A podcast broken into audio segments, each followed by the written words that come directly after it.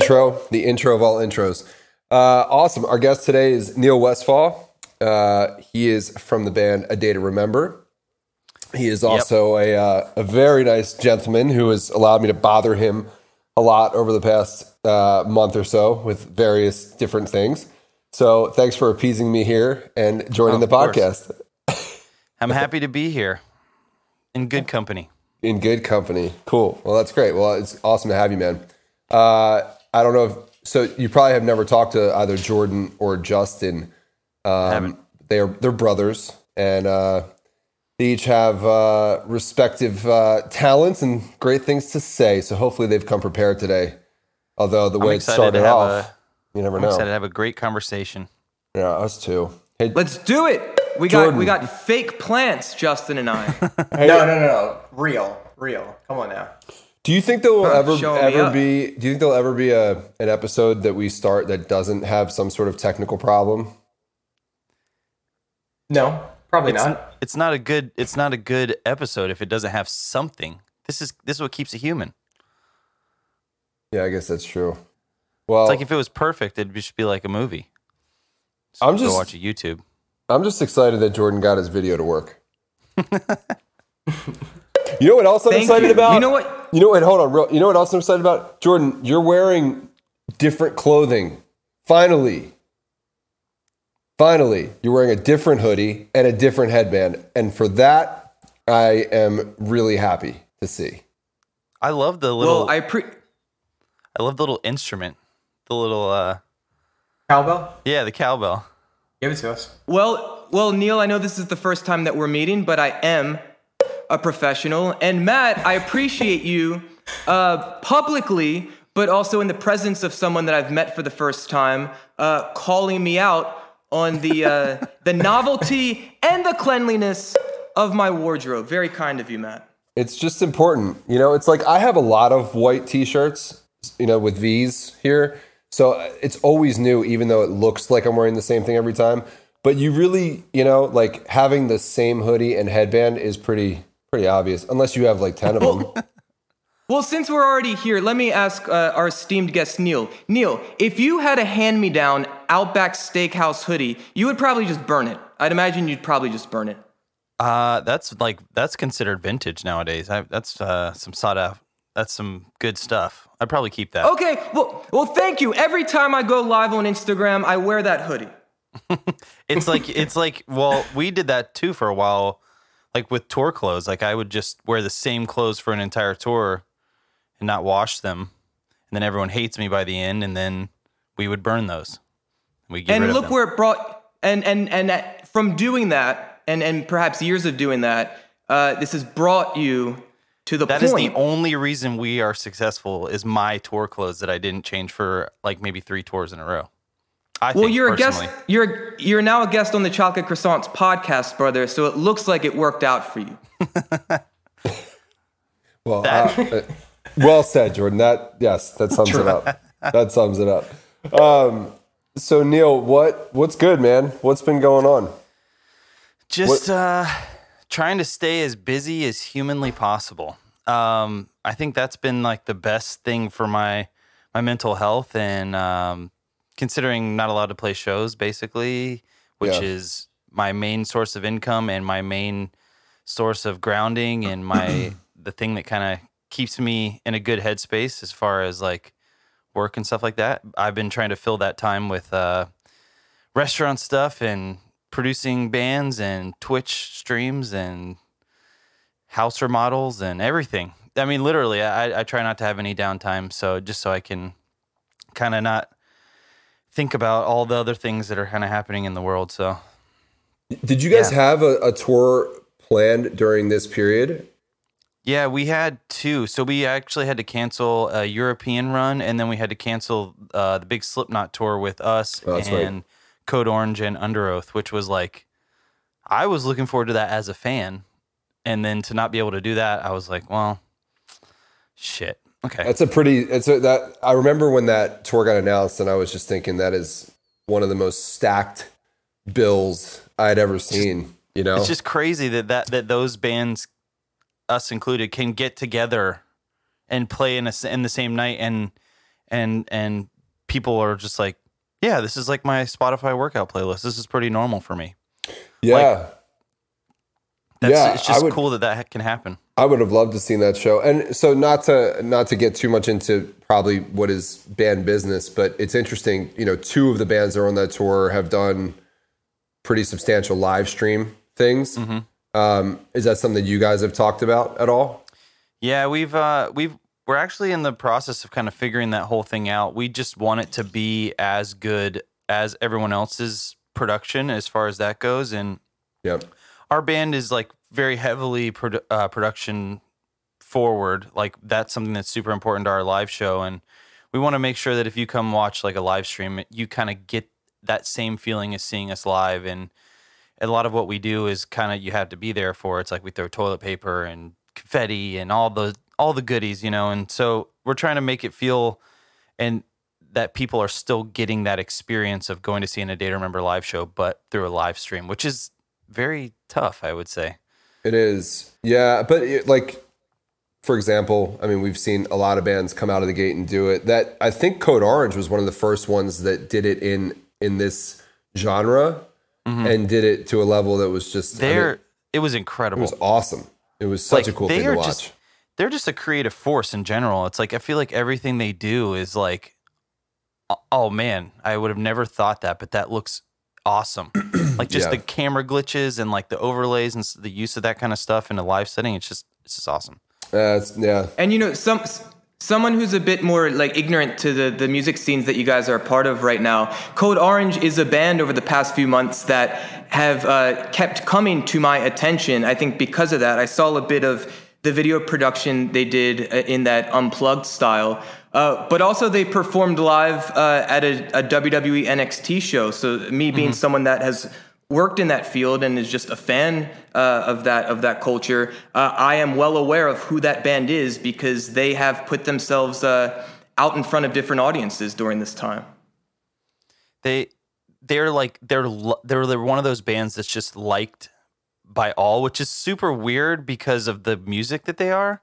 Like you wouldn't assume that a band that's maybe that heavy that would have that kind of reception by such a, a broad audience, but what they've done is it's it's kind of incredible and I think that you know them getting noticed by the Grammys and kind of pushing that whole campaign and then like being open to that whole audience of people that like metal but also are like respect the Grammys and all this stuff. It's like it's really pushed them and given them this respect that they deserve for one. And two, it's just like they've been able to take those eyes and be like, "Oh yeah, we're also this creative. Look at what we can do."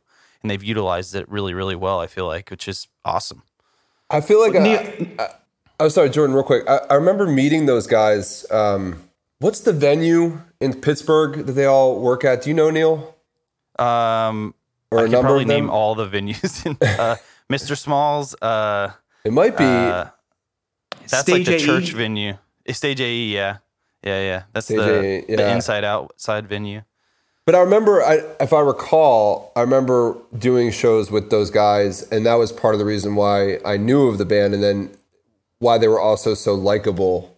You know, or you know, just from going back and, and seeing them or having them be part of the show. I just I can't remember which tour or which tours it was, but it's just a quick little tidbit. Sorry, Jordan, what were you gonna say? I'm just curious because uh, Neil, you mentioned the the production of your band is is is vital to to the experience of a day to remember.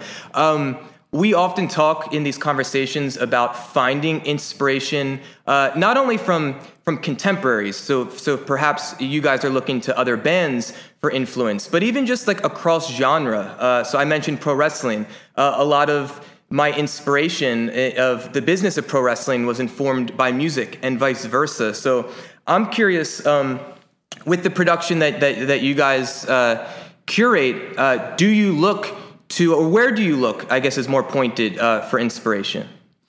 Um, it all kind of. I mean, it. Di- I don't want to say it started with this, but it definitely was like a big uh, point in the road in the in the his, the timeline that kind of sticks out in my head is playing these massive European festivals. Um, you can go one day and see like ten bands if you want, and they're the top tier of the world. uh, some of the biggest touring acts all around in one place on a massive stage.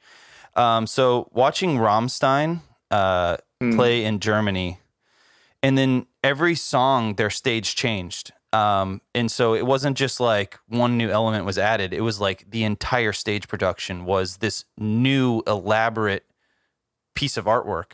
Um, and they utilized those pieces to change in a way to where it looked completely different. And you just got this whole new experience almost every other song. And so that was like a big thing. And we are like, man, I don't know what this guy's saying. He's speaking in German. Um, their band is awesome. So like they're heavy and they're really, really fun live.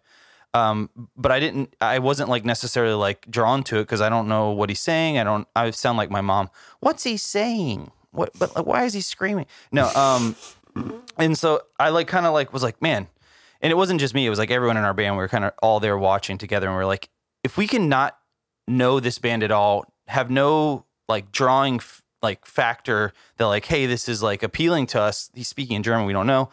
Um, but we're so enamored and so entertained with what they're doing. There's something to this, and it's important to invest in that.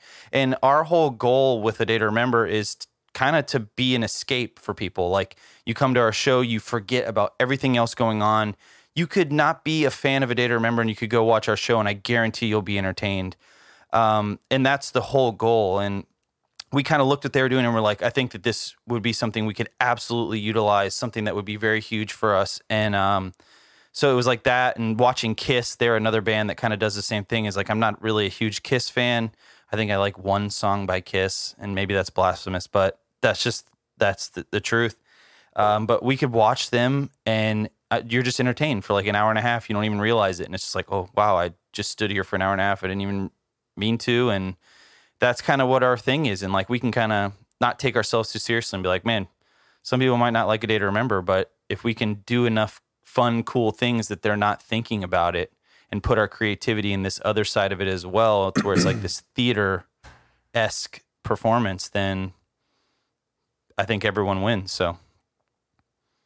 Neil, um, it's interesting. I guess the bands we're all talking about, the, the Code Orange, and uh, Rammstein. You know, the, these are bands, at Kiss, right? Of course, with the pyro and the stage setup and full stacks, you know, making this like whole facade on stage, right? And just everything is larger than life. The costumes, I mean, similar to Slipknot, all these bands we're referencing, they all seem to have transcended their genre.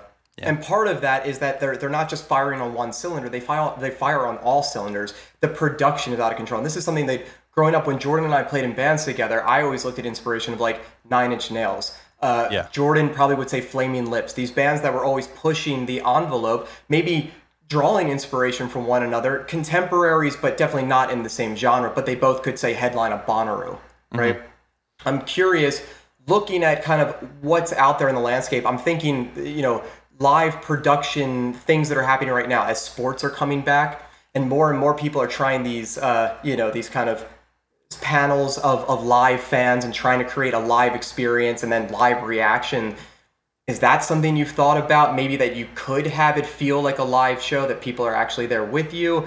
You know are you are you thinking that if if maybe if a day to remember were to try something of this nature we'd want it to be just like the same the same as what it would be live uh, shot the same way kind of code orange did their thing live on stage? Mm-hmm. you know is, are, are these things that, that the band is thinking about and trying to do something to pull off something uh, at that high of a level. Absolutely. I mean, I think that any anything we do, we try to literally put all of ourselves into. So like, it's never going to be something where we're like, well, we got a show, we could just go hop on stage and some half stacks or whatever. That just because that's just we enjoy being creative on all of those levels. Like that's some, and then like when we get in a room and we start brainstorming, it's like this leads to this leads to this, and our management's like, oh shit, we're gonna have to do all. Oh, really, guys? And we're just like, yeah, go ahead and get it done. Let's do it. And um, yep. so we uh, we definitely would want it to be something like that. And we kind of talked about maybe doing like a drive-in experience, uh, you know, where like cars can drive in, or or even like kind of like a socially distanced experience. Because I think being live is so important. But I mean, like for instance, the Under Oath one, theirs was just beautifully shot it just right. looked incredible. Uh, the Trivium one just looked incredible, and it was just awesome production. um, and really, really awesome cameras and people knowing what they're doing and catching people at the right angles. And it just looked very cinematic. And I think that there's something to that too. I think that like we could probably do in a Day to Remember show um, where that is the case. And people are like, oh, I don't have someone jumping on my head. I never noticed they did that before because our shows, that's kind of the other MO is people are going so wild that they'd probably miss half the things we do anyways. And when they're looking up, there's something new. And so I, I think that, that our goal would just be to kind of, I think at least with the first one, and if we have to continue to do these, it will probably evolve and change and become something of its own. So the first one would probably just be capturing what we do normally, just very cinematically, if that's a word. Yeah. Yeah. Uh, so I, I, I have a question that goes back a bit, probably with the history of the band. Um, I would imagine that when you guys are talking about production and the you know the level of production you're doing and the investment of the production, budgeting, you know, mm-hmm. is definitely a, a, factor. I think yeah. one of the questions that I get a lot that I'm sure you've probably encountered too is people saying, you know, like, what should we invest our money in as a band that's just starting out?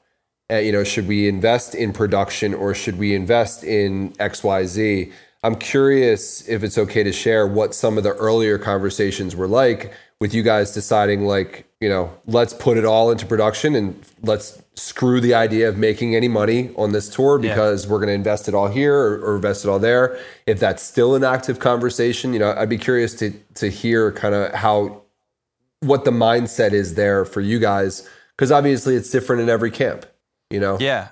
Um, for us, it's not necessarily a linear conversation just because like the the way that money comes in when you're in a band is constantly changing. And so it's not like, well, you know, on this tour we got we got last tour. It's not like that, and you know, and this one it's like, well, we got a little bit bigger budget, but we're playing smaller rooms more nights or we have a little bit bigger budget or we have a little bit smaller budget but we're playing bigger rooms less time.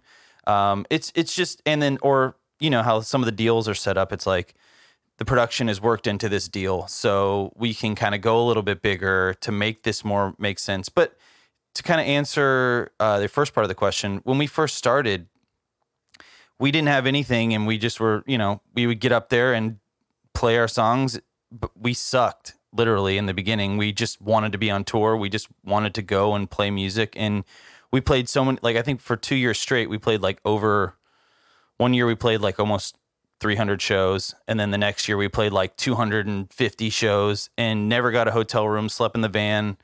Just literally, we didn't pay ourselves out. We just kind of, it was like wherever we could get money, we'd do it. And wherever we could stay at someone's house, that's what we'd do, or we'd sleep in the van, whatever. But we just saved our money and kept working and hustling and hustling and hustling and saving money, working.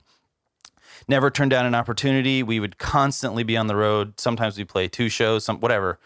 Um, and then when it got to the point where I think the first tour we had production, it was like scrims, and we were like, "This is badass. This mm-hmm. is cool." And we're like, "We're yeah. not going to do just regular scrims. We're going to have like two level scrims. One's going to be further back. It's going to create some depth. And we were always kind of just trying to push the bar, and we didn't even realize it. But um, but we always kind of set us up with the tour before being like, all right, we know that we need to operate um with a budget, so we can't take a hundred percent of the profits. So we're we always we went on tour with this band called Alesana, kind of changed our band's lives really, like kind of helped us start making money um, they showed us this system that basically helped us budget. And base what they did was there was like a percentage based system, and they were like, all right, so um, you have 100% of your profits after you pay back everything, and you take 50%, you split it up between your band, 10% each. So 10% each guy, and then you take 50% of the profits and you put it back into the band fund every week. And so every week we were making some money at least. Like, you know, some weeks it was like $25, which was a joke. And then other weeks it was like really well because we did really well that week or whatever. and so that kind of changed our band. And then we always were operating in the positive with some kind of savings in the bank, but we were always also able to bring home money, whatever it was, like 200 bucks, whatever. And so from then on, we were able to kind of budget for production. And then as we got more successful, like in the homesick era, um, that's when we started like bringing out video screens and we were lucky enough to have a crew that was willing to invest their time and effort into us as well. Um, and I say that because like they were coming out and doing like three person jobs. like each person was doing like our lighting guys like, yeah, I've never done video, but I'm willing to learn for you guys because I believe what you're doing. I believe in what you guys are doing, and I believe in the sacrifice you guys are putting up. And so it was, it was a, it was like a massive team effort, and um, I think that a lot of the pieces have to align for those things to kind of work out. And I, a lot of times when people ask me those questions, like, what do you do in the beginning? I'm just like, man, just play as many shows as you can and become the best band you can so that when it comes down to the fact of like, should we make this investment? It's no question because you're already so invested with your life that you've sacrificed all these things and it's just a no brainer. You're like, well, yeah, of course we're going to do that. I mean, we're going to the next level. That's just what we're doing. It's just that time. So it's it's a and it's no that's the other thing is it's not linear, you know, it's like each tour there is a new budget, each tour there's a new thing and it's not like it's it's kind of dependent on what happened before, but also like for instance the COVID thing the things are going to be different now. We're not going to have right. the same budget that we had whenever it's like you're not going to be able to make as much money. It's just the long and short of it. And so you have to decide, hey, we're not going to make as much money or there's not going to be as many people there. How are we going to budget this production thing into it? And how are we going to make it make sense? Because it is such a massive part of our show. Um, so it's it's uh, it's constantly evolving and it's really it's honestly just a, one of the toughest parts about being in a band i feel like. Justin i'm getting in here before you. Uh, i'm curious neil. Um, uh, back when you guys were at that point, uh, sleeping in your van, trying to to, to save the, the money that you were earning uh, on the road through your hard work and, and giving up all that time uh, just on on the hope of, of, of realizing a dream. Um, my guess, given that that you're uh, so active on a Twitch stream right now, my guess is that this was a bit intuitive for you. But I want to ask it: um, things that did not cost any money, like community building, like actually hmm. uh, talking with potential fans, talking with uh, fans, and, and, things of that nature. Was that something that was obvious to you, uh, or even leveraging uh, social media at that time? Just, just uh, leveraging tools that we all can use, whether uh, we're a, a, fine painter or we're hustling ice cream bars. I mean, these yeah, are yeah. things that are translatable to to whatever uh, you're you're sharing with the world. Um, what, was was that part of your guys' mindset at that at that time? Um, it was it was definitely in there somewhere, but it wasn't like something we thought about consciously. And we were kind of lucky enough to come up in the time before social media. Like our first tours were like, hey, let's print out these map quest directions kind of vibe. And we had a, ma- a yeah. book with like MapQuest, and we'd be in the van. They're like, pass up the thing. And then we got sidekicks, and then only two of us in the band had sidekicks. So like, someone pass up their sidekick so we can get directions. It was like we were kind of in the era of figuring out being in a band and being on the internet and um, utilizing that as a tool. Like we were part of the people forming these tools, I guess you could say. Um, and it was it wasn't necessarily even thought of as like something that was a tool. It was just at that time it was it was a hustle kind of like and you you talk to people and i think it goes back to like the personalities of a band. That's the other thing that i think is super important is you have to have people that play different roles and you have to have people that work well together and you have to have people that have strengths and then that maybe that's other someone else's weaknesses and so like in our case like our bass player josh is very business minded um, i am kind of I like have I'm like the both brain if I can talk about myself without sounding too cocky or whatever. I'm not like whatever, but um, I kind of have the creative side and I kind of have the business side, and I'm kind of the guy that mediates in the band where I can like kind of hear what this guy's saying and also hear what this guy's saying, and kind of hopefully meet in the middle.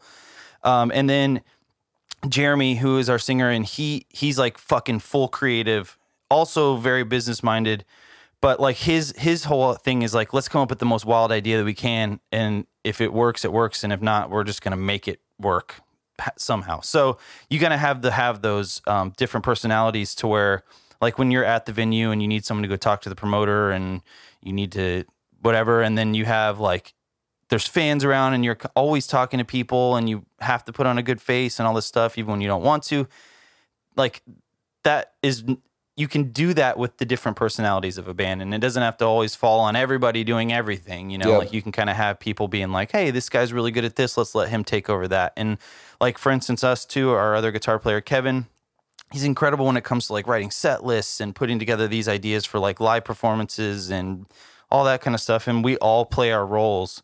And when we come together we kind of fall back and let other people take the lead in those different areas and i think that that's super super important Yeah. um, it's one of the only reasons we kind of made it out of that stage so and we were lucky enough to kind of come up when it was new and it was the wild west and you could figure it out as you're going along whereas now it's like it's established and you can use this machine to your advantage if you're willing to go in and learn how to use it which is i'm that way with twitch like i had to come in late Yeah.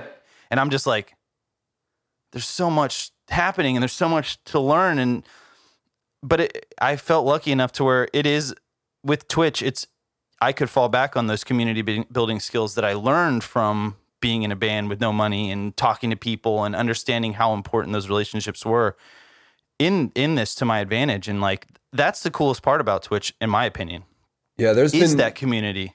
I'm not I'm not up and running and I'm not 100% sure I will do anything with it, but already just from Misha doing it, he has three or four people that have been so willing to jump in and offer to help me get set up and they know everything about it and they're already mm-hmm. giving me pointers of what to do and what not to do and which pieces of software to use and what cameras to use and what angles to use and how to just every aspect of it. it that is such a huge thing I've noticed that's very different seemingly about Twitch aside from other platforms. It's it truly feels like a positive community It- where yes you exactly. don't see that very often nowadays. I was nervous. Like going into it, I'm like, Yeah. I, I, I always make the joke. I'm like, I'm, you know, I have boomer delay, um, meaning like I'm just behind the times and I haven't learned this stuff. And like they have their whole language, like they talked in a certain way, they they communicate through chat in a certain way, and they expect to be communicated to in that way based on other people on the platform and how they do it.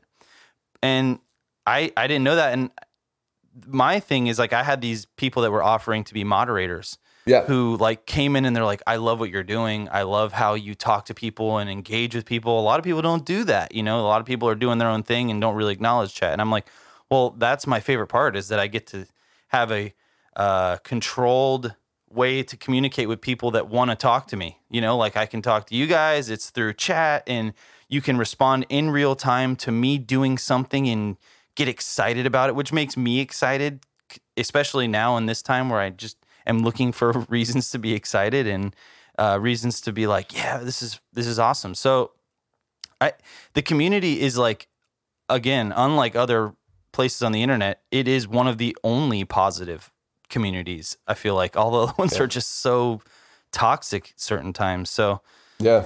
It seems Yeah. that way. And the mods, the people that are willing to step up for your community are are angels, man. Like they're they really are. they're lifesavers and I don't know them. I've never met them in person.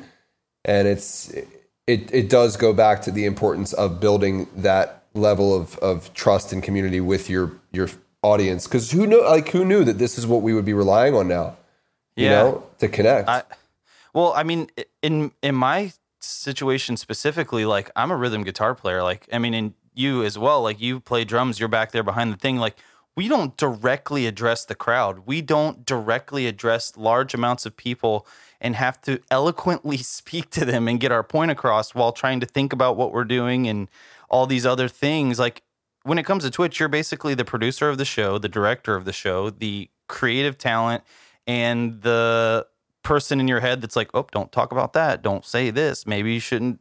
Oh, you still got to get your sentences out and talk to these people in a way that they're excited and be entertaining.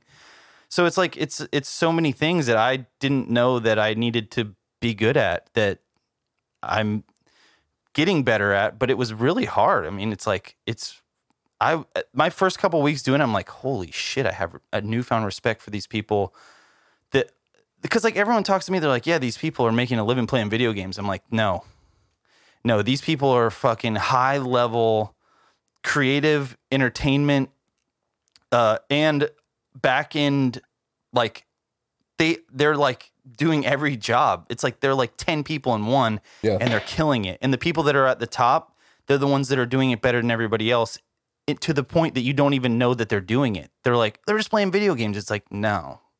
They're they're top tier insane. It's and I have a newfound respect for the whole thing. So I it's been it's been a process. It's been crazy.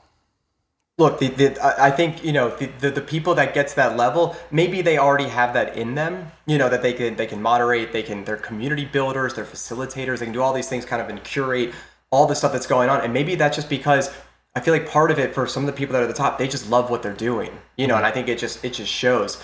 But not everyone has that, right? Just like not every band or every business has all the different people that can do all the different parts. Like my brother and I, you know, we always worked really well together that we could go kind of do greet the front of house people. We could, you know, work the business end and we always had other members that were on a lot more on the creative side and could mm-hmm. handle that, but they would, you know, so everyone had their role. But for anyone listening that feels like maybe they're doing something, a project, uh, they're in a band or they're doing something artistic or they're working for themselves and they don't have this, you just have to do the best you can with what you got. And of Yeah. course, it's it's not linear. And every time you do something, you learn from it. It's not like win or lose. It's win or learn.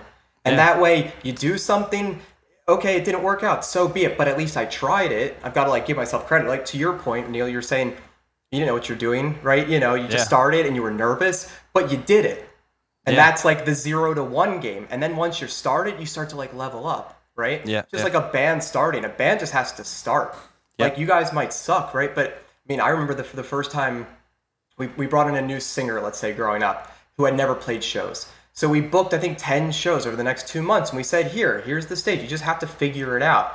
But you're never going to figure it out, you know, kind of sitting at home in the simulator. You got to just go, like, get in the automator, just go do the damn thing.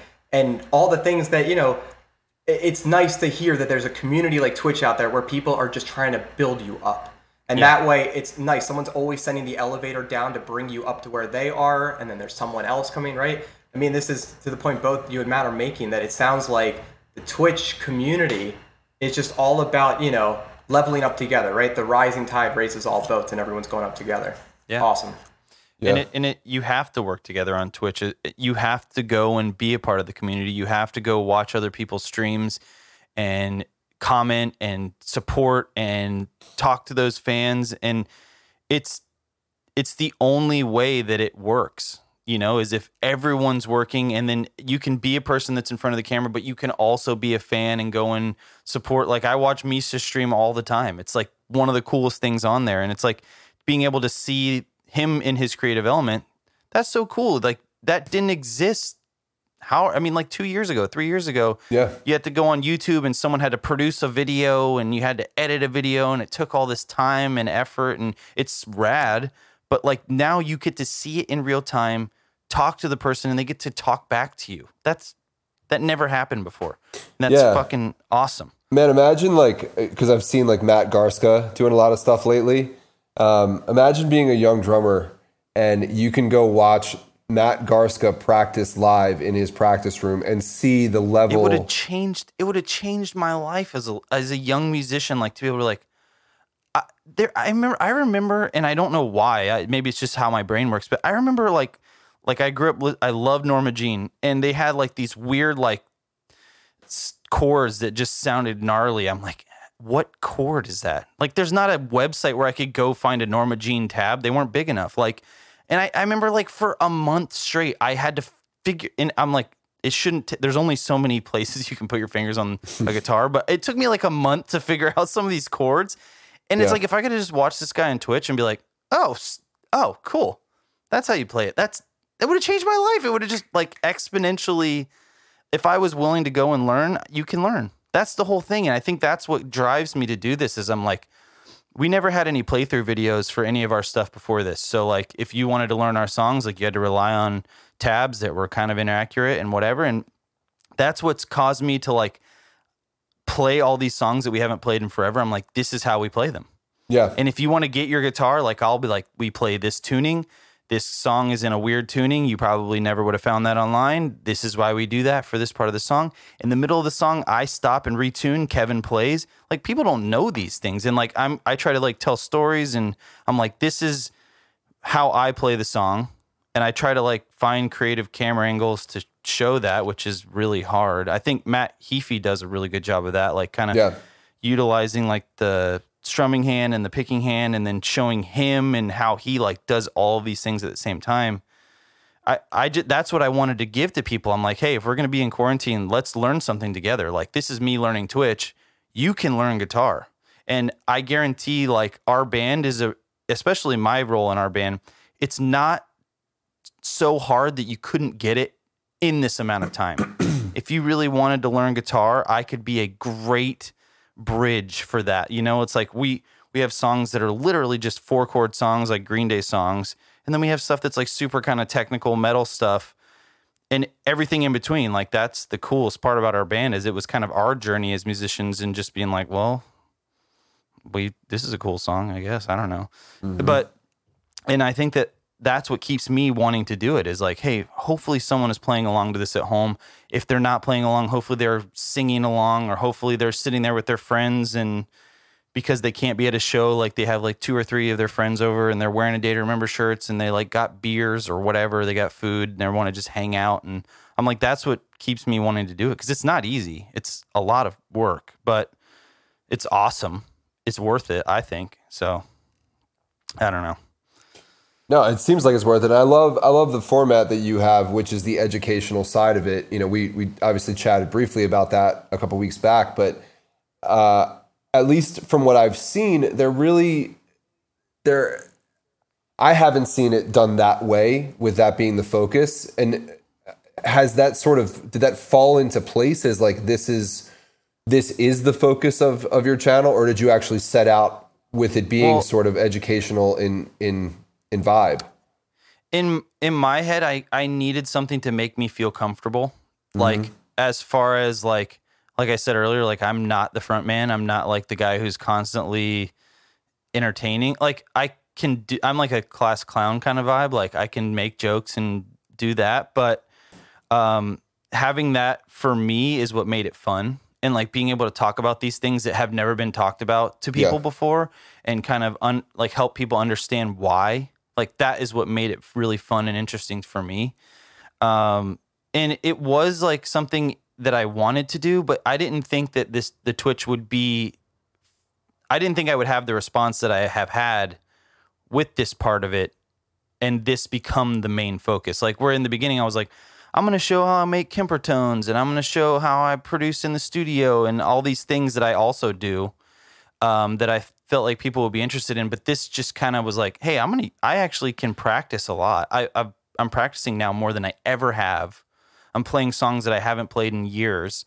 Um, and it's just going to be a positive for me in my life. So when we do go back to playing shows, like I'm going to be on my game. I'm like, Yeah. I'm on point. Yeah. I could walk in there and play any song in our catalog t- as good as it was when we recorded it. So, um, that's another thing. And I, and I kind of just am like, man, if I can help people while practicing myself, it's like, this is just a win-win. I, I love that I can do this. So, that's, I mean, it wasn't the focus, no, but it has become something that is like the main part of my channel that people look for. They're like, I know on Tuesdays and Thursdays, Neil will be here, whatever. So, Yeah. I, I I have one other question in regards to Twitch. Then we want to shift gears a, a tad, but um, you know, let's say things do go back to some sense of normalcy, and you guys do get out on tour. You know, I guess my question is like when you commit to a Tuesday Thursday schedule or something like that, and then you have to go. Is that hiatus, and then you come back to it? Is it? I mean, obviously everybody would understand like you're going on tour. It's a good reason, but is it something that you see as being, um, you know, a, a longevity thing uh, that's I think it would- sustainable? I think it would change, but I I do still want to do it. Like I, my goal is so I already like I really like the aspect of building things. Like the idea when I found out that I could like build my own computer. Like I built mm-hmm. my own computer when I was younger, and then I like realized that not much has changed. Like things just got better. Like they're still the same parts. Like you still need CPU, you still need graphics processor, you still need your memory, whatever, motherboard. So I was like, oh, it's like the same, but just better. So like I'm like, I already kind of have a grasp on this, and I'm like, this is like adult Legos. So I'm like got really excited about that part of it. And then I like built my own studio computer and then the computer I'm on right now is at my house. So this is like my so like I can still see my wife and my dogs and everything, and not be at the studio all the time. Um, so I could do streaming here as well. Um, but like that was like another aspect of it is like I'm going to build a computer to go on tour. So like I am currently building my rig for whenever we go back on tour to where I can still just bring this entire setup and it's just in a road case. Screen pops out, camera has an arm that I can attach and it looks just this good and I have lights involved, whatever. But um I do want to I think it would change like the schedule would change like where it would be like we would usually be playing at nine o'clock usually. Yeah. Um uh, I, it would probably be like I'm gonna do the warm up. You guys can pick the songs that I'm gonna warm up. Interact with me. We're playing tonight in Toledo, Ohio, whatever. Um, and obviously that depends on like venue internet, right? Because right. we all know how that is. But um, yeah, I think that I would still do it, just maybe change and kind of like try to adapt and give people a new view into a different part of this whole gig. You know. Well, good on you, man. The, But that the- would- your supporters will love that. They'll love that. I'm Yeah, I imagine the intimacy of feeling like you're going on tour. Uh, but not, you know, obviously it, it might be easier to just go live on Instagram, but the depth uh, of of a platform like Twitch, if you're able to literally build that out and and take it on the road with you, uh, what incredible access and what uh, just incredible value for your for your audience. the crazy thing is like I never even thought about it like that. I was just like, "Oh, this is what we're going to do and it's just how it's going to be." And I to be honest, like this has taken over so much of my life recently that I don't remember what it was like before this was a part of it, which is kind of a weird thing. Like I, I that happens with like a lot of things like where I, I like I'll get into something and then I'm like, how did I ever live without doing this? Because it's so important to me now. And I like it so much and I gain so much from it and I put so much of myself into it. It's just like, I couldn't imagine going and not doing it. I don't know. It's a really weird thing. It's the new That's norm. amazing. I mean, look to the same point of trying to learn that chord, that Norma Jean chord. I mean, I think about those tours of Norma Jean and Scarlet, and every time I Like, die. I love mean, Scarlet. right? Those, man, big lights, Scarlet, just flashing. But this was like, this was like where I think where a lot of kids we learned DIY 101 of like you can buy 500 watt work lights for like 10 bucks a piece, and you can put them on power strips, and now you have a light show right? And it, and i'm actually sitting here i'm thinking back on on what we maybe experienced as, as you know growing up and learning how to do all this stuff production at a on a very small budget and a small scale and make it look you know way larger than life. Right now people that would be coming in, kids that would be coming up or teenagers coming up in the scene they're going to be missing all of that. So i think there is there's so much value to even just kind of showing how simply some of that stuff can be i'm sure there's people out there that would be doing stuff like this on twitch but imagine if we had that access growing up to see our favorite bands on tour or watching them do their warm-ups and and if we just get inspiration from that how quickly we could you know as kids we would have leveled up as well Yeah, it would have just accelerated everything. It would just been like like technology now. It's just happening faster. It and it would have been cool to see that in in humans as well. I mean, I and I guess I think that that's kind of the other cool thing is I think once this whole once we get past this COVID thing uh, and kind of get back into what everyone wants to do and be around each other and whatever, we can see how much people have grown. And I think it's going to be a whole new landscape. You're going to have a whole new group of people that were like busting their ass, like working out or learning a skill, or now they're like, they put in their 10,000 hours and whatever because they've had the time to do, devote to it. And you're going to see people like taking places of people that had it before that those people didn't have the time to do that. And I think it's going to be, it's going to be awesome. It's going to be a whole new rush of new talent and new creatives, which I'm stoked about.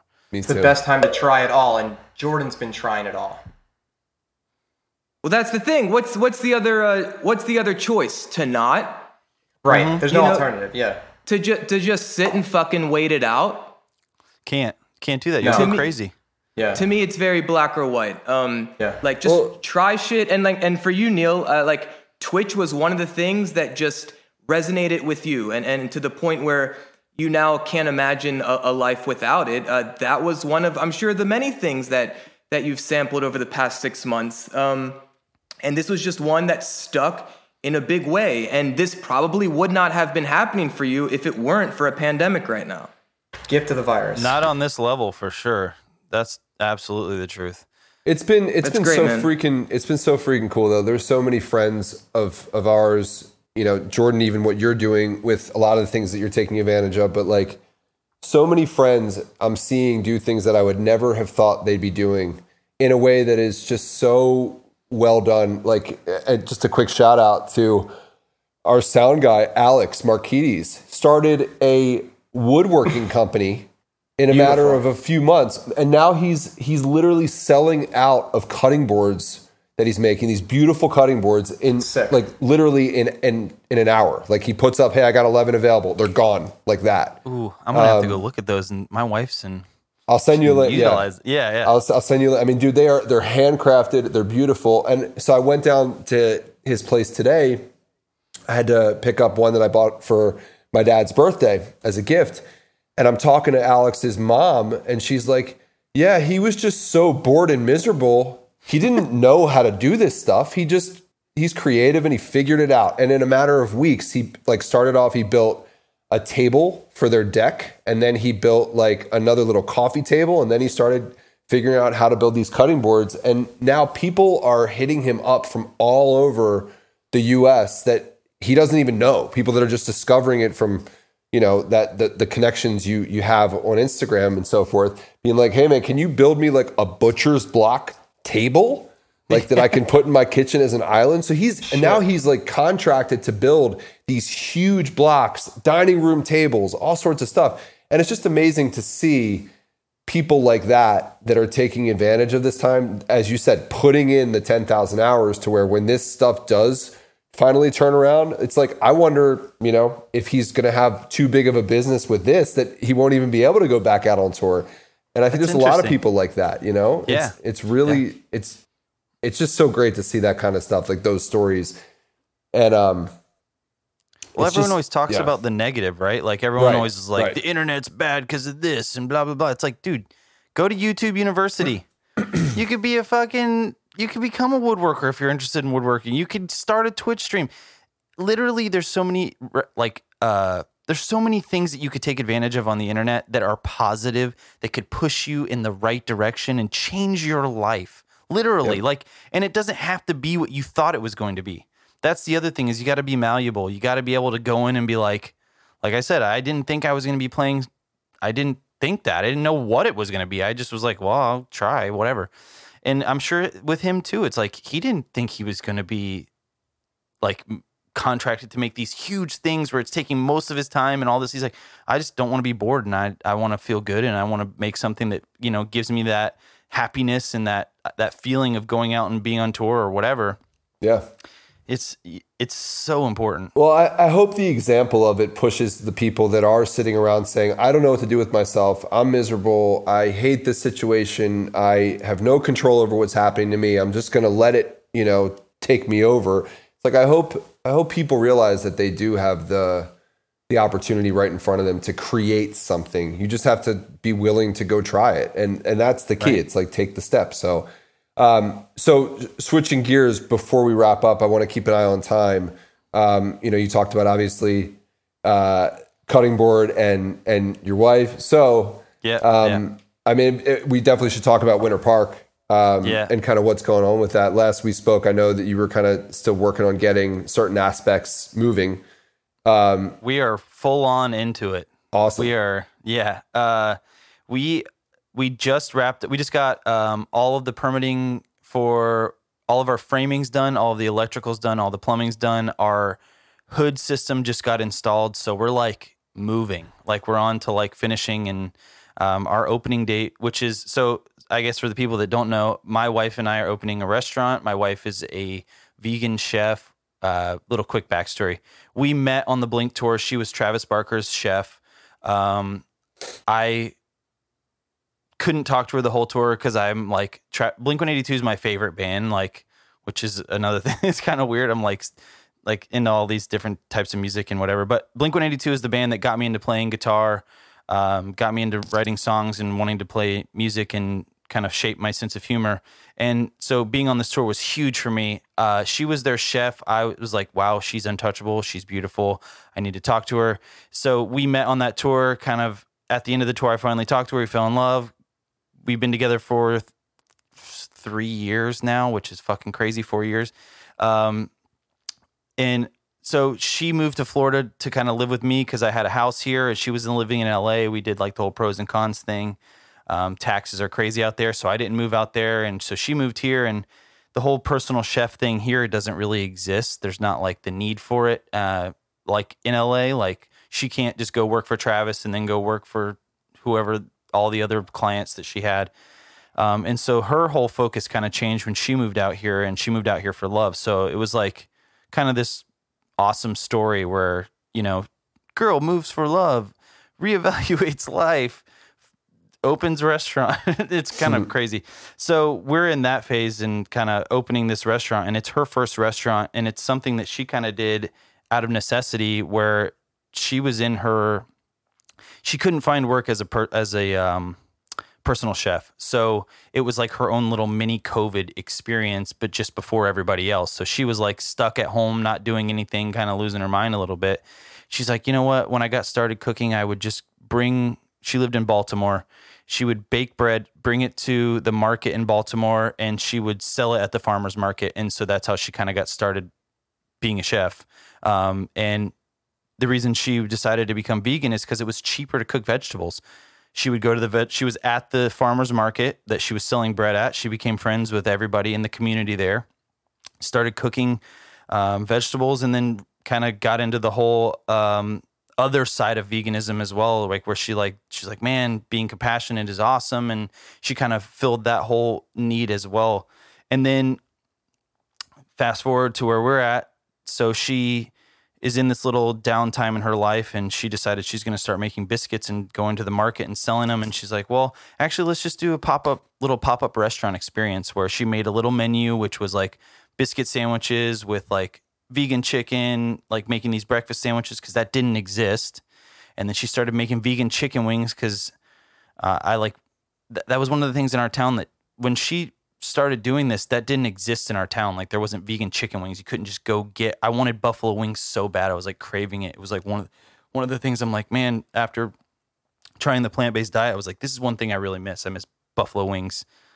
I don't think I could live without it. And so she's like, yeah. she started making them for me, and I was like, Mary, these are so good that like we need this needs to be a thing. And so that kind of got introduced into the menu, and then so from there it just has been this long process of like learning about opening a restaurant and kind of just doing it the hard way and making mistakes. And we've been looking for a place for like two years now. And we finally found this place at East End Market.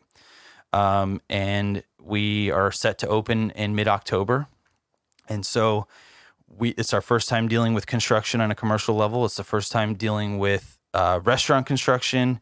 She has literally she she's incredible. I can't talk enough good about my wife in this aspect, but she really has just she, like she was malleable. She went into this not she was a chef and that was her part of it and she just fucking took on every other aspect head on. Like I don't even want to say fearlessly cuz I could tell she was scared insanely scared. And so like my in my input is like I always love food that was the, my favorite part of traveling. I probably should be like 400 pounds. Um, I love food so much, and so I always wanted to open a restaurant. And then when we got that was like the first thing that we talked about when we got together is like, you know, one day that would be so awesome if we could do this, and it's happening now. And uh, my input was kind of saving all my money from touring, and then now I'm like, that's my side of it. Is like I'm like, all right, well, I'll I'll try to fund as much of it as we can, and we'll kind of learn about it, and you know, and so we're just figuring it out, which has been again, it's like the whole Twitch thing. It's just fucking crazy. Yep. Just it's it's been awesome. It's been one of the most challenging and rewarding experiences that we've ever done as a couple, and I think as we've ever done as individuals as well. So, um, yeah. Sorry, long-winded little story there. Not to mention, it looks. I told you this before. It looks amazing. The food looks she is, ridiculous. Oh, she's that's the thing is she's for me it's a no-brainer cuz I'm like I can taste your food and I've traveled the world like I've tried to eat as much food as I possibly can. Like I eat vegan food all over the place. I eat regular food all whatever. I, I'm a dumpster. I just love good food. um, and I'm like, I've tried f- food, and your food is like there's it's special. There's something about it. It's, you're doing something that no one else is doing, and maybe there's people that are trying to do what you're doing, but you figured it out. You put the work in. You've done this before. It was like a necessity because you cared about it, and and it shows. And it's like, it's just yeah, it's it, it really is. It's incredible. I'm excited for people to be able to try it on a regular basis because that's been the biggest thing. Is like everyone hits me up and they're like, "How do we try it?" I'm like, "Well, we'll have you over for dinner, but you can't really try it any other way." So, Neil, I'm sure you can. I'm sure you can attest to this, right? That your wife, she's been at this for a very long time. Because I remember the vegan homies in Baltimore buying "Nom Yourself" the book. yeah, The book came out, right? Yeah. I mean, this is like, She you know, has. for for someone like who comes from dietitian, I come from like the food world. I love nutri- you know, nutrition and food and eating food and the whole nine, right? That world is just awesome. Um, I, she's been doing this a long time, right? And and part of the proof is in the pudding that if you put the work in, you know, you'll get you hopefully will get pretty good at what you're doing. And I think it's similar whether you're learning guitar or you want to, uh, you know, take your favorite meals and make them plant based. And and the cool thing about all of it is that she's been doing this like way before uh, Beyond Meat, yep. No Evil, and all these brands were kind of hip to this. So so that was one thing. I just want to you know all the credit. It's just awesome to see what you guys are doing. Uh, I can't wait shout to tell her. I can't wait to tell her that I talked to people that knew of her in Baltimore. Because like I reached- she, I reached out she to a friend credits I that said- place. She credits that place as shaping her as a human being. She loves Baltimore, and I'm like, Yeah. I'm like, Baltimore's cool. I mean, we played like the Ottobar, but that place scares the shit out of me. I mean, I got to be real with you. it's fucking gnarly. It's where you But cut your was- teeth seeing Norma Jean shows. Yeah, yeah, exactly. Jordan important lives right there. Jordan lives. Yeah, he does. Yeah, right. You're right But by real, the Ottobar. look, real quick, the last point I want to make, and I have a, a quick question on this one. East End Market is something that I followed for a long time because Gideon's Bakehouse Oh, maybe has the best looking cookies I've ever seen. And I Best keep tasting. saying, yeah, and I keep saying we gotta make our way out there. I know I've asked them before. Uh, I asked them, I wanted to know if they did a vegan, and I was waiting for maybe a collab between them. They said Valhalla, Mm-hmm. maybe is the one you got to go to. yeah. No, nonetheless, uh, I'm, I'm curious, real quick. Was there a reason why East End Market was the place, and have the rest of the? It looks sick, the market itself. Yeah. Uh, do you know a lot of the other owners, and are the other places supportive when new people come in?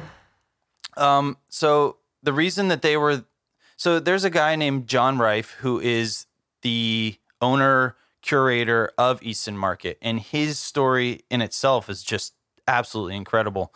Um, he is in the construction side slash um, commercial realty side of uh, that space, and what he does is he was going to move to another city. He's like, you know, I travel everywhere. I get to see and eat all these things and experience culture and architecture and all of these awesome things of other cities that Orlando just didn't have when he started East End. And other cities had these markets and elaborate like food halls where like you could come and get like 10 different things from wherever and just sit down and eat it and enjoy it all at the same spot. That didn't really exist in at at this level in Orlando. Um, and so he's like, you know, I could have moved and left, but he's like, but I grew up in Orlando. I love Orlando. He started it as like an incubator, to, an incubator to bring that culture and and help these young creatives build something that is like it's really fucking hard. It really is. And the barrier of entry in the restaurant industry is like astronomical. And so his goal was to kind of create a place where people could come and have a lower barrier of entry, a lower risk level um, to do what they love and test these ideas and concepts in real life with real people and grow and learn and do it in a safer place while still curating a better culture for Orlando. So he didn't have to leave. He did it kind of selfishly. He like jokes around about that. But um so that's and it, whenever Mary first moved here, she got in contact with John uh, and me and her went and had a set set down meeting and I was just like East End is it. I was like telling Mary I'm like this is the spot. You know, like if you want to be accepted in this town, like you got to get down on that level. You got to go to the market level, sell your stuff at the market, grow the community like from uh, you know like a band like you got to go play these small rooms you got to sweat it out with these people and they'll grow with you they will support you when it's hard and they'll carry you to this next level and we i constantly found uh, parallels between growing a band growing a brand and growing this restaurant experience and growing all these other things in different businesses and different industries and try to like see the parallels and see if we're on the right track and see if it feels the same and whatever. Um, and so for us, that was what that was. Like East End was that like hot, sweaty Ottobar show or whatever, or these places that are really important in the growth of what you're doing. And so we went and met with him and we were like, what do you think we could do? We're looking for a place. We've been looking for a place at, for a year at that point to open a restaurant. It was just in Florida. It's kind of old boy system where places are promises to other people before they even go on the market and you don't see the things that are actually a good deal and whatever. So we were just having a lot of trouble and we went and asked for advice. That was another thing is I you have to ask for advice from people that are doing what you want and you would be so surprised at how willing these people are to share their story and help you because they were at your place at one time and whatever. We found that to be very helpful and important in our journey. So we went and talked to John, and he's like, "How about you come and do uh, a pop up here?" And Mary's like, "I mean, you would let me do that? Like, we would love to do that." And so she did her first pop up there, like while I was actually out on tour, and I was like supposed to work on it, and I'm like, kind of nervous parent watching from the wings, like online, as she's like, she's like, it went great, and there was she sold out in like an hour. There was like 300 people waiting at her first pop up, and Wow. and so we knew at that moment we were like, all right, this is we got to do this, and so we got to push this to it's like a real thing. And then as we continued to look for a place and continued to look for a place, we kind of kept in contact with John, and John kind of became a mentor for us in that aspect. And um, he, this lady decided she has the front spot. It was this place called Birds of Paradise, and it was like a little bar um, in East End and so whenever she was like, "Hey, we're gonna, I'm gonna leave," um, we, John's like, "Would you guys want to take this over? It's two spaces. It's a little bit more than you guys were looking." We're like, "No, that's perfect. We're gonna build out a kitchen in there. We're gonna be completely self sufficient. We're not gonna try to use like the commissary kitchen just because our stuff is kind of so intensive and um, everything's made in house with what we're doing. So it's not like you just buy like a chicken patty and drop it in the fryer. It's like, no, you got to like make the chicken patty and you got to do all these things. You got to make the biscuits and you got to whatever. So we had to build out our own kitchen and then figure out a way to like do that in a creative way to fit in this little tiny market space. And um, the reason we chose East End is just because we wanted to be a part of this culture that it's just like magnetic. Like you go there and you're like, this is where it's happening in Orlando. Like there's the restaurant's Domu, which is like this ramen spot. It rivals any. I don't want to like piss anybody off, but like I've had like Ivan Ramen and I've had like Tokyo train stop number one ramen in the world. Domu is on point with any of these places I've had that are like supposedly number one in the world. Foodies would probably fight me for saying this stuff. I don't care. Domu is on point with those places, and it's an East End Market. It's like there's these things, Gideon's. It's as good as any cookie shop I've ever had anywhere else in the world. So to be um, among these um, other people in our town that are doing these incredible things, and to be like welcomed into this community was almost like, okay, cool, we're doing the right thing. And it was like a no brainer for us. It's like we have to be a part of this community. We have to be a part of East End Market because it's there's no better place, I feel like. And I feel like if you get your start there and you make it, then you can make it anywhere because you're among some of the best. And uh, everyone is, it's like a big community. So if you have a question and we're like, hey, we don't know uh, what's the code on this? How do we fit a griddle or a whatever under a seven foot hood? And there's not a place online you can go and find these resources where it's like, what is the answer to this question? there's this whole community of people that are more than willing to kind of help and and that's the other thing there's no other like vegan spot in there so like we're like the spot when it comes mm. to plant-based options and it's just yeah so that's the exciting, long story man. of why we, a, we chose East End Market yeah we, we all can't wait once the storm clears we can all get down to Orlando we'll have a little party it'll be great oh cookies yeah and Dude. uh, and some nice biscuits. Can't There's wait. co- the best coffee in Orlando, Lineage Coffee, right in there. It's like you. It's like one stop shop. The crazy thing is, is like they're kind of struggling with parking. That was been another thing that I didn't think we'd have to think about. Is like how to our whole business model is to be fast casual, plant based, which doesn't really exist in Orlando or the South. Really, like you go to you go to California, there's like Veggie Grill. And there's like all these options that are fast casual that you can grab breakfast and go to work and have this option to be plant based. Where that's our goal in the South is we want to be this fast casual thing that people can go and grab on the way to work and like have it quick in and out. And so we'll see. That's that's where we're at.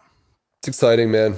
Really Very is. exciting. Yeah. Wish you the best with it. I, I echoing Justin. I wish we could get down there and uh, and try it. 'cause Soon. Dude, and I- your- as I told you, I'm Your not. wife's hamburgers. yeah. That's Well, what I want to try. dude. You were saying that you guys were doing. Uh, you guys are going to do the food truck or something like that. We're we made very similarly to what you're describing. When we can get out to farmers markets, we're gonna get up and running. I did. We did buy um, some flat top grills that are really portable that we can take with us and get set up and be totally self you know self sufficient. Um, but it's just a matter of when we can actually get in. By the time we started Yeah. this, it was way too late to really get into the farmers markets for this season. And a lot of them aren't doing food that is cooked on site still where we are. Mm. Um, so as soon as we can, maybe in the fall. If not, definitely for the spring. But yeah, dude. Dude, I I saw those and I was just like, oh my god. All right. Well, if we if we come down to Florida, you know, we'll. Uh, it- it's not do a vegan, big food trade. Yeah, we'll just Big- yeah. we'll figure it out. It'll be rad. yeah, anybody, you know, any significant other of somebody who is vegan who wants an actual cheeseburger can just pop over to Well, Nat's see, that's Stacks. me. Is like I I think my diet is like eighty five percent plant based, right? And so like I still I kind of I was for two years I was completely vegan, eating all this stuff, and I, like I had some issues. I went to the doctor, and he's like, "Look, you got to reintroduce some of this stuff back in," because I was having some things that I was deficient in that I guess whatever whatever that reason is, and I guess I've found out since then that I could introduce it in different ways, but the easiest, most convenient way because I was on tour trying to eat vegan in in certain places. Like I'm kind of like a snob in that sense. Now that Mary's cooking Yeah. food, I'm like I don't want to eat that. I don't want to. I'm not a salad and French. Or, you know, like I just can't do that. And so I would just I was like deficient, whatever. So I started eating meat again. But that's me. I'm like I see that stuff and I'm just like, oh my gosh, I I'm a weak Gotta have spot balance, for man. burgers, dude. I'm like, oh. Gotta have a balance. Well said, Matt. Well, so, yeah, you got to have balance, but it's good. Gotta I mean, balance. I can eat vegan just as much as I can eat cheeseburgers, and I know you're the same way. So Yep. it's it's Gotta it's eat your veggies. Gotta be yeah. vegetables. You gotta be eat open to it too, because I mean, Yeah. the stuff that that is on the cutting edge, like what Mary is doing, if you put it in front of somebody and you didn't tell them it was vegan, they would have Yeah. no idea, zero idea.